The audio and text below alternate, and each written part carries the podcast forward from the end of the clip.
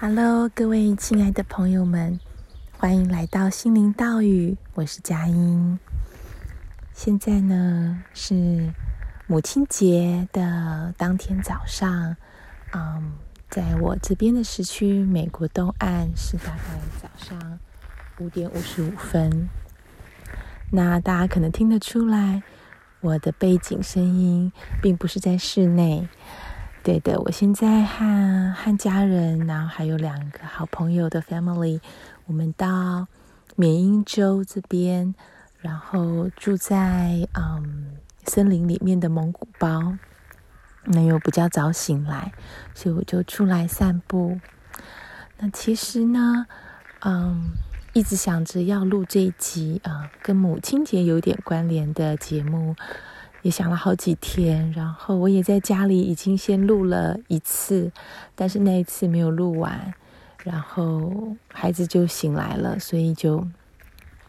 就中断了。好，那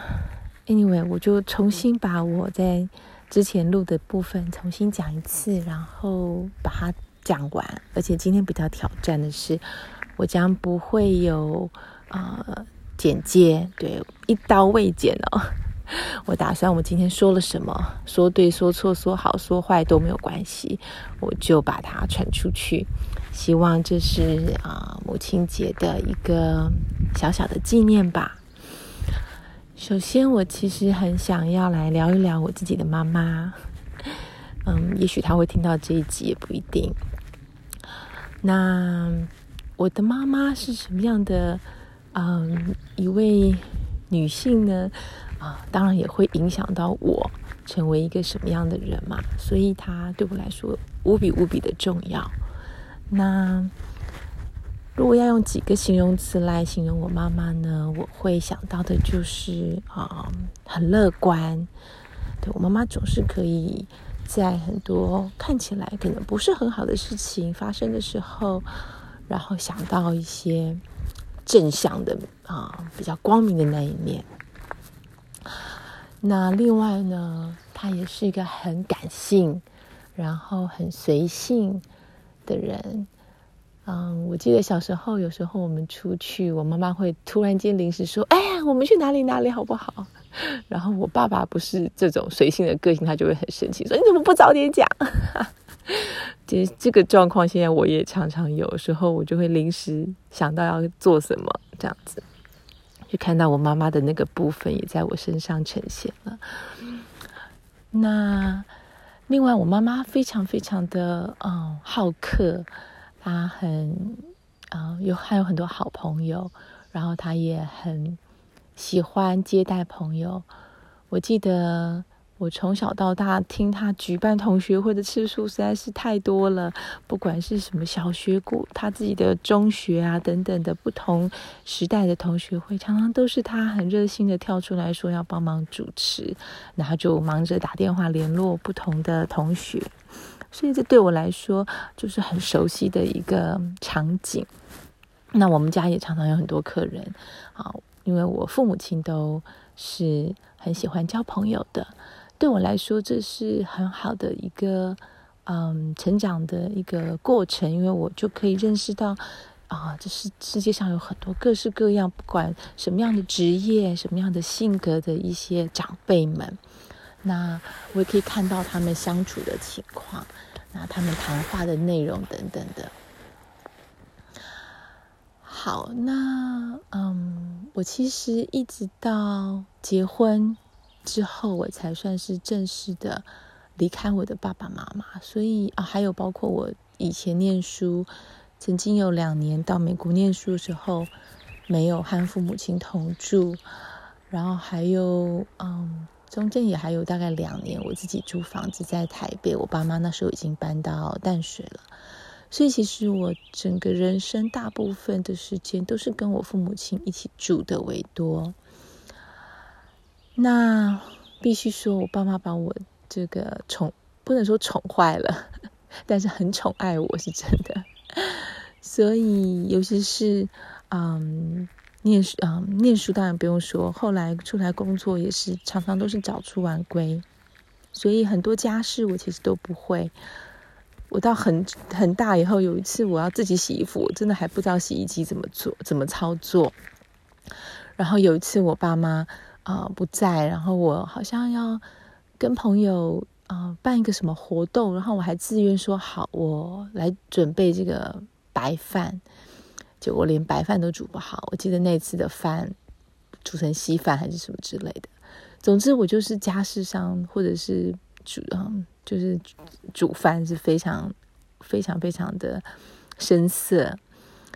然后我爸妈。就是，尤其是妈妈啦，她把所有的家事一手包办，那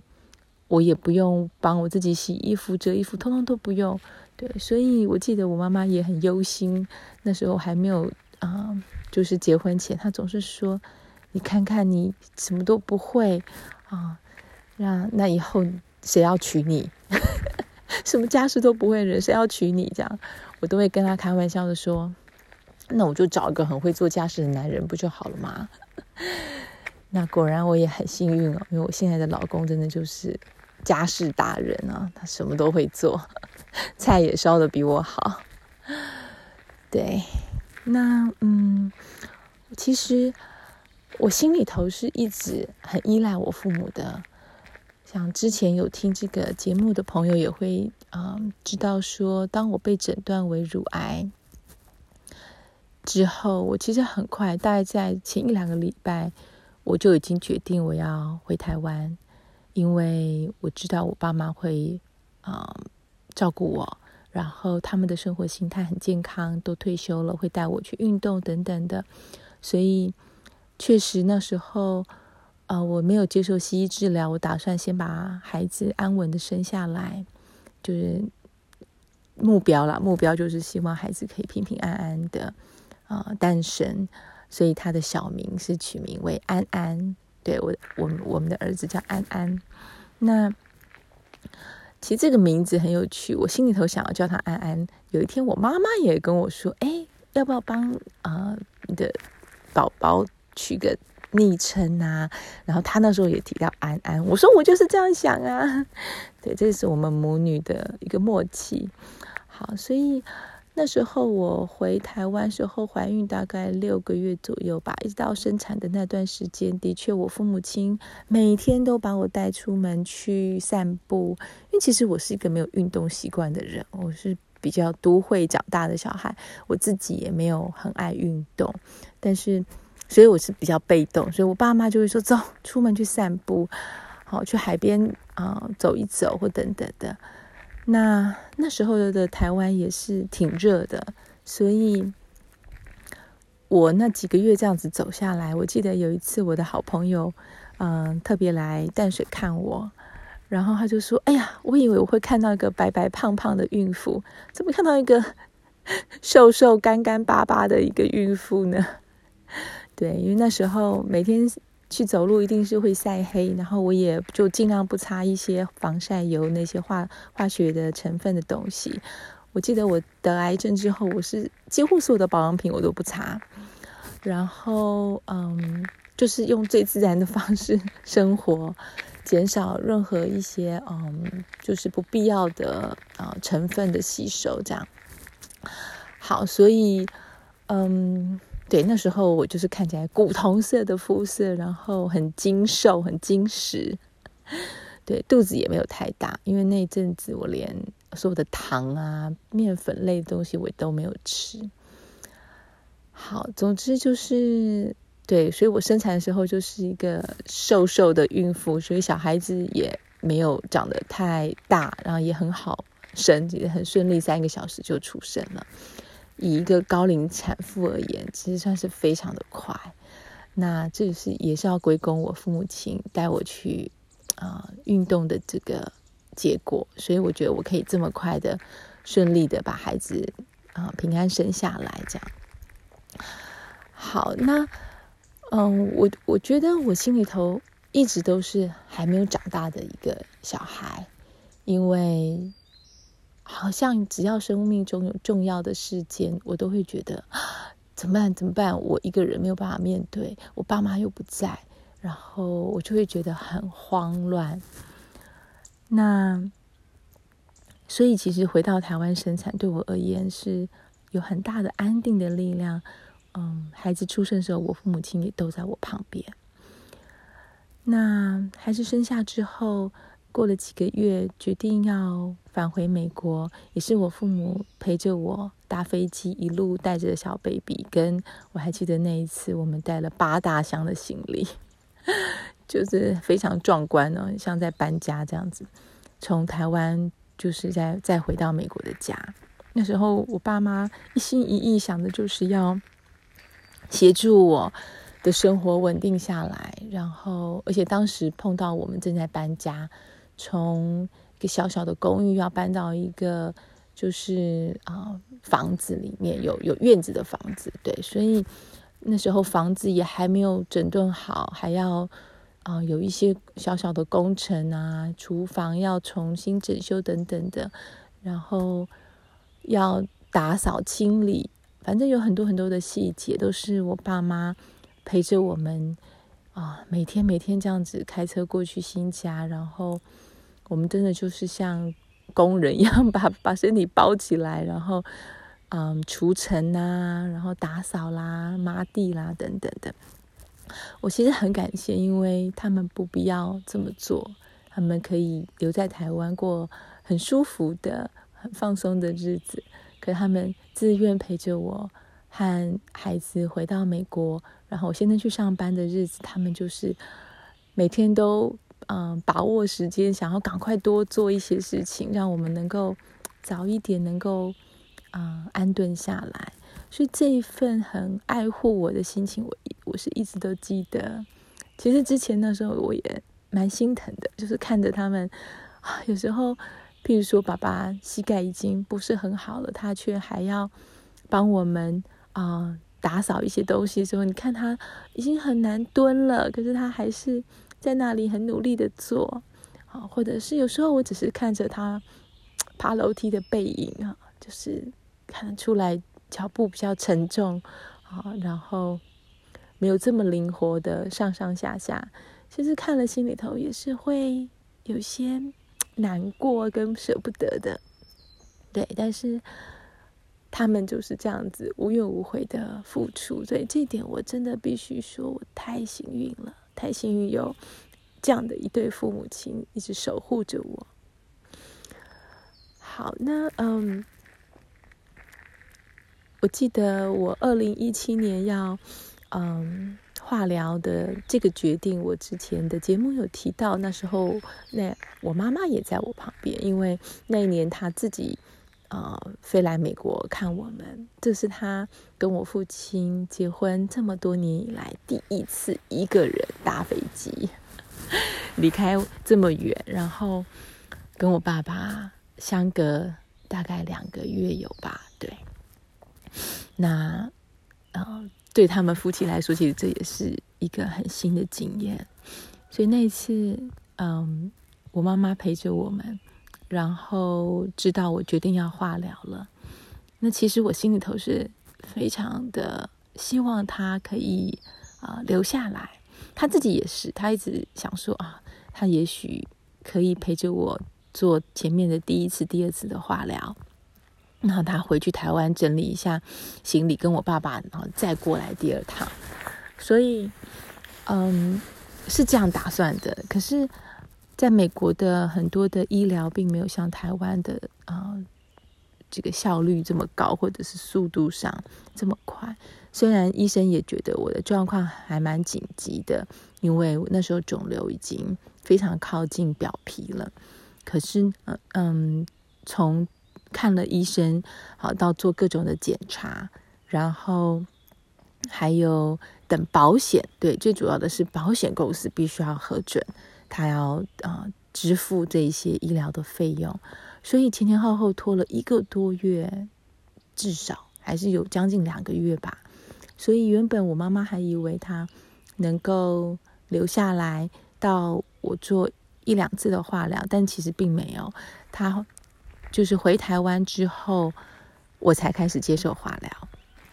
对，然后呢，我的化疗又非常的顺利哈，每周一次，我做了十次。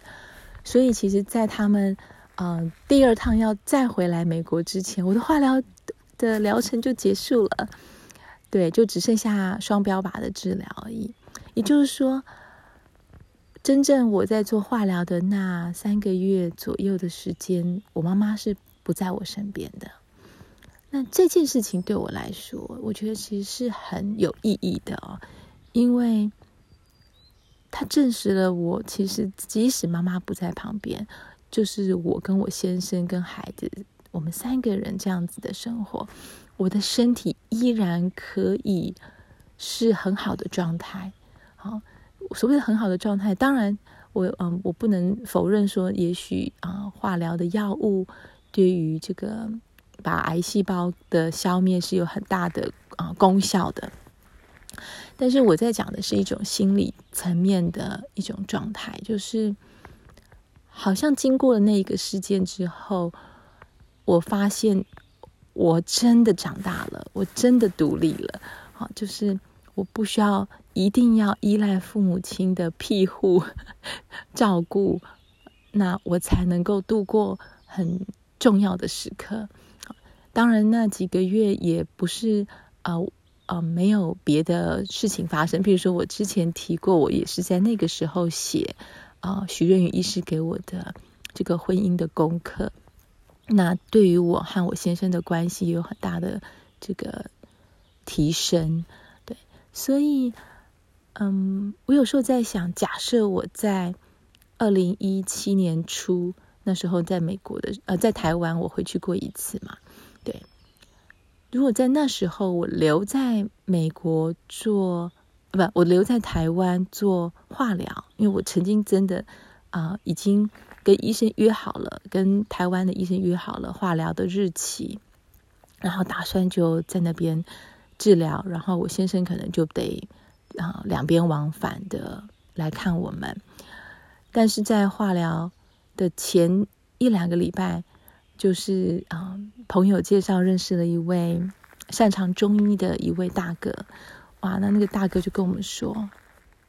说了很多跟化疗有关，当然是负面的这个讯息，这样子。那我跟我先生在那一次听完这个这位大哥的建议之后，就打退堂鼓了。应该是我自己，我自己就打退堂鼓，就觉得，哎呦，那我当然更坚定了，就是觉得我不要接受化疗这个这个决定。所以也是因为这样，我才会跟我先生又在二零一七年回到美国来。也就是说，我曾经有一段时间，也许我就会留在台湾做治疗了。那么，如果在那时候是走那条路，我会不会再回到美国呢？就真的很难说。不，不是说我会不会活下来，而是说心理层面上，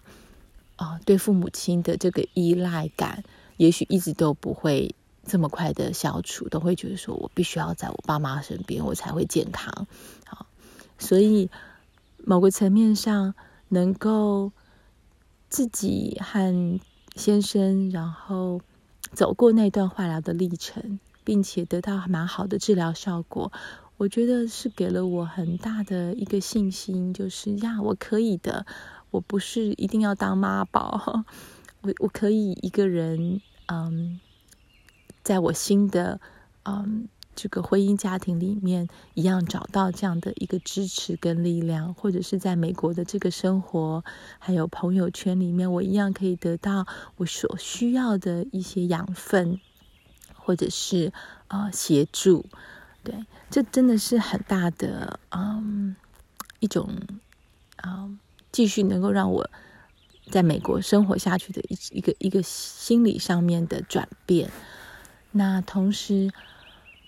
嗯，我刚刚想到的就是说，也会让我的婚姻不至于变得 就是分分崩离析。这个成语可能用的有点重，但是假设我留在台湾，我相信我们的婚姻可能会有一些状况出现。对，因为相隔两地，其实并不是我所期待要有的那个婚姻的样貌。好，那哇，光是谈我妈妈跟我自己就已经花了二十分钟。那 心里有一点急哦，因为其实我还想要谈一谈我自己身为母亲跟生病这件事情的几个观念的转换。嗯，我曾经也说过，如果我在医院发生什么事情，提早离开，我最放不下的其实就是儿子嘛，就是安安。那的确，我也嗯。在生病的初期那几年，常常都会想着，我有没有机会看到儿子长大，到他幼稚园毕业呢？有没有机会看到他中学毕业，或者是交女朋友啊？有没有机会看到他上大学呢？对我来说，这些都好像是很遥远的，这个不能讲梦想哦，真的是啊、祈求吧，对。心里头其实总是会有这份担忧在。那我记得在某一天，就是两三年前的某一天吧，我就突然间有一个想法，就是，哎，其实以我的个性哦，我其实算是蛮有控制欲的，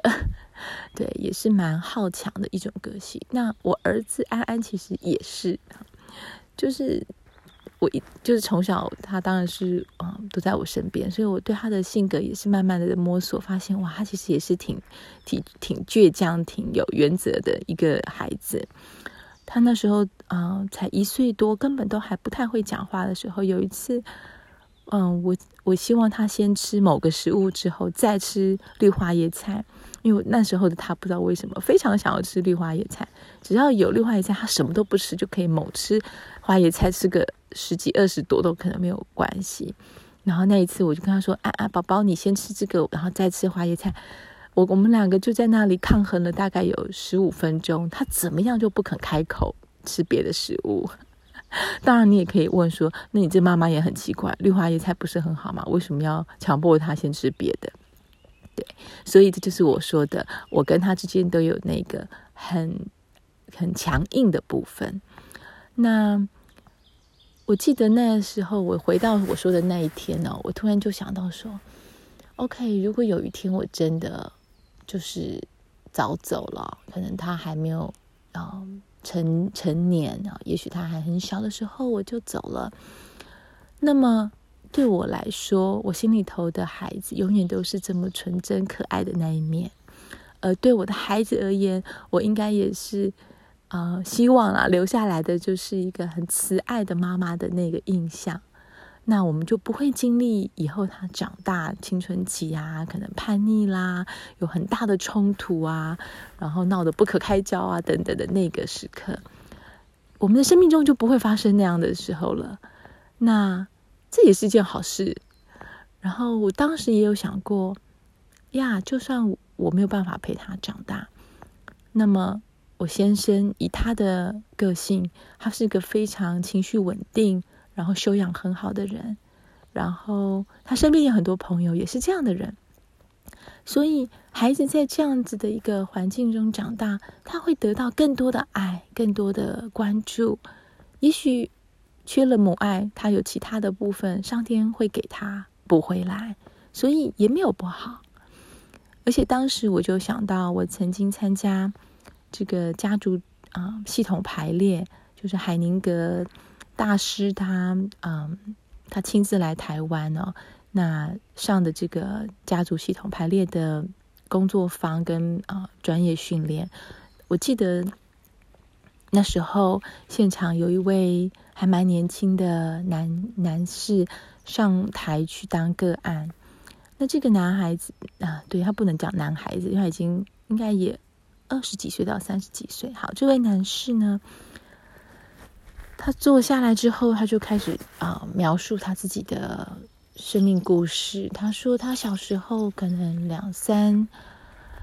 两三岁左右，他的妈妈就离家了，啊，不是过世就是离开他们家。然后没有多久，他的父亲就娶了一位继母，所以他是跟着爸爸和继母一起长大的。然后他就再也几乎没有见过他的母亲。他还没有继续讲完他的故事哦，海宁格先生哦，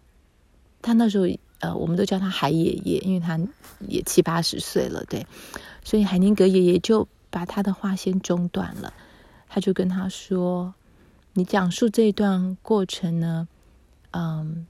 其实你不需要我们的同情。如果你想获取我们的同情，我也不会同情你，因为一个母亲，她唯一的使命就是把孩子的生命带来这个世上，这样就够了。一个母亲最重要的就是把孩子的生命带来了。”这个世界，这样就够了。他还讲了一两次，他说：“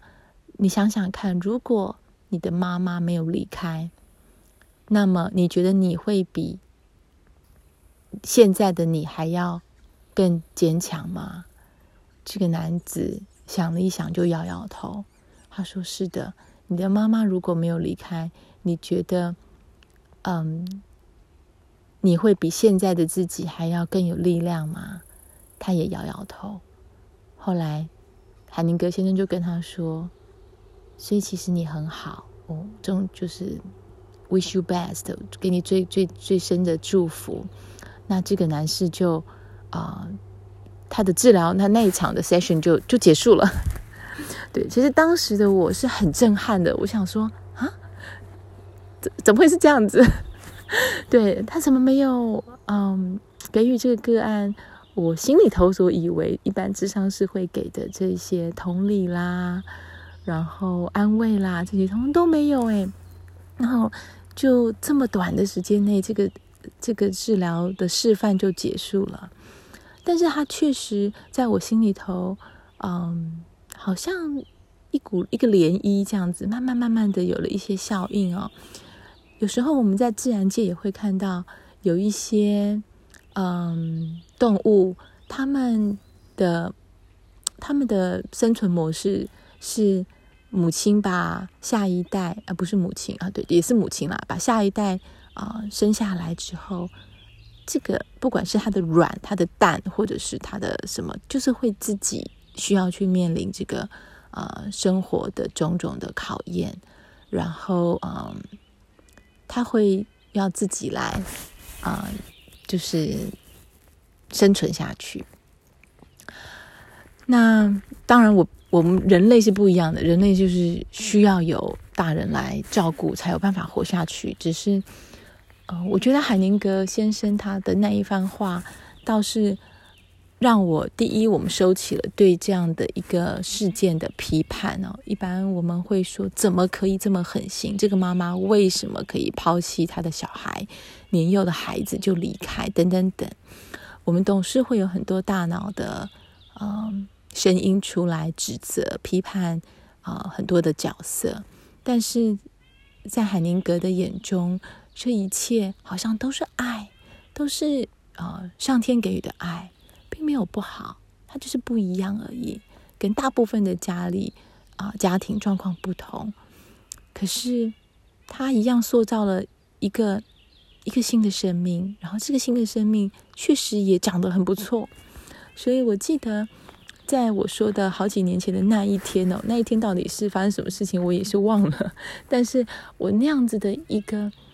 念头就是说，是啊，没有我，安安也会长得很好。没有我，他不只会长大，他一样可以是成为一个啊、呃、正直、善良、对社会有贡献的、健康的一个人。所以这真的不需要我操心。我记得在那一天呢，当我有这一些啊、不知道是怎么来的一些领悟之后，我确实就放下了很大的心里头的一个担忧，跟就像一个石头被放下来一样。我不再这么的，啊、好像，嗯、活得有一点战战兢兢的，好，随时都怕自己哪个部分没做好，然后就会影响到我的健康，然后我就没有办法陪我的孩子长大。其实那样子的一个压力，真的就小了很多。那我还记得有一次我去探望一位癌末的朋友，那是大概，啊、去年。疫情之前吧，对，所以也一年半左右了吧。Anyway，那个朋友是呃我在长生学认识的一位大姐，那时候也接到通知，她住到安宁病房去，所以我就去看了她，帮她做长生学的调整。那他就跟我闲聊，因为他跟我其实并不是很熟，那他就随随口问了一下：“你的小孩现在多大啦？”等等等。其实那时候我在安宁病房的建筑物门口，在进去看他之前，我在车子里头坐了几分钟，我就跟观世音菩萨祈祷，我说：今接下来我要去探望一位病重的朋友，我不知道我该说什么是合宜的，我该怎么样安慰他，还是我真的有一些担忧跟害怕，我怕我说错话，那。或者我怕我没有办法啊安抚他这个人的身心，所以又要去面临一位跟我一样是癌症的女性，然后也许已经到她生命的末期了。对我来说，其实是啊蛮有挑战的，是件会让我害怕的事情，必须这么说。可是我心里头就有个声音是：那你需要去看看他，给他一点温暖。所以我在车子里头祈祷，请菩萨给我智慧，带领我，呃，陪伴这位朋友。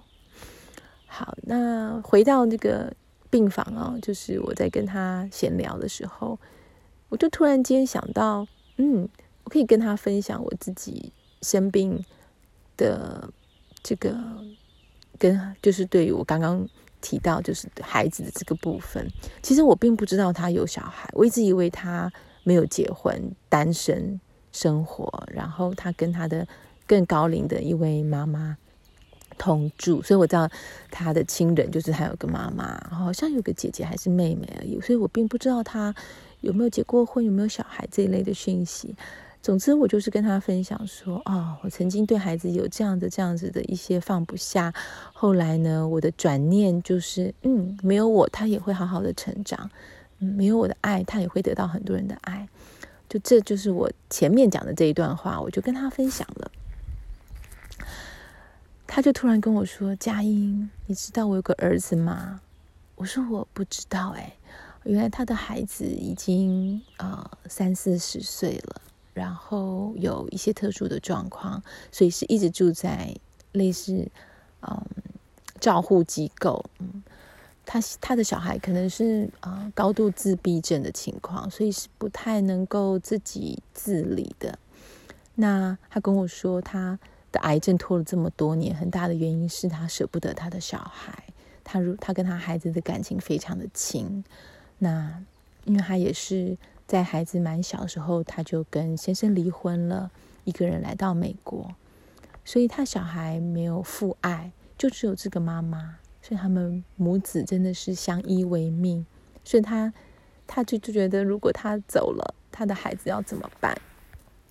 尤其他孩子又有这样特殊的情况，哈，所以他非常非常的担忧。他就跟我说：“佳音，谢谢你，你的分享告诉我，其实。”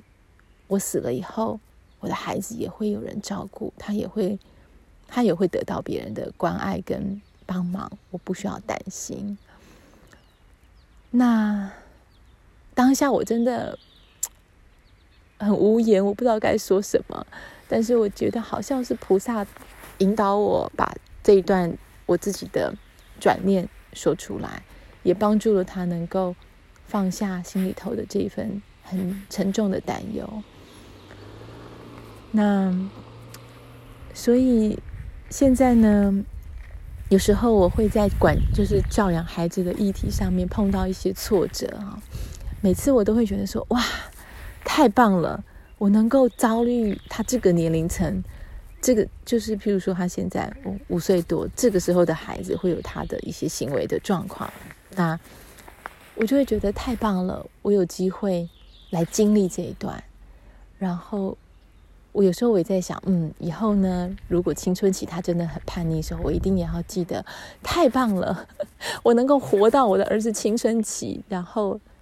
来经历这一段，不管是陪着他经历他青春期的种种可能会有的议题，或者是修修炼我自己，来成为一位更懂得放手、更懂得尊重的母亲。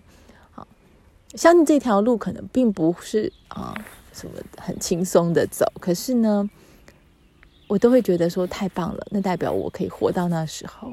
我甚至跟我的孩子说：“妈妈觉得变老没有不好，妈妈还蛮想要看到自己能够变老。”他好惊讶的看着我，因为他这孩子已经能懂得就是啊、老啊老老化的这个议题，他就说：“为什么你会想要变老？”一样的，我就跟他说，因为那代表妈妈活得够久，我才会有机会变老。然后我变老的时候，你已经长大了，我可以看到你长大啊。那我觉得这是个很美的事情。妈妈好希望可以有一天，我可以真的看见这件事情的发生啊。那所以今天这个拉拉杂杂讲了很多，但是。我真的有感受到上天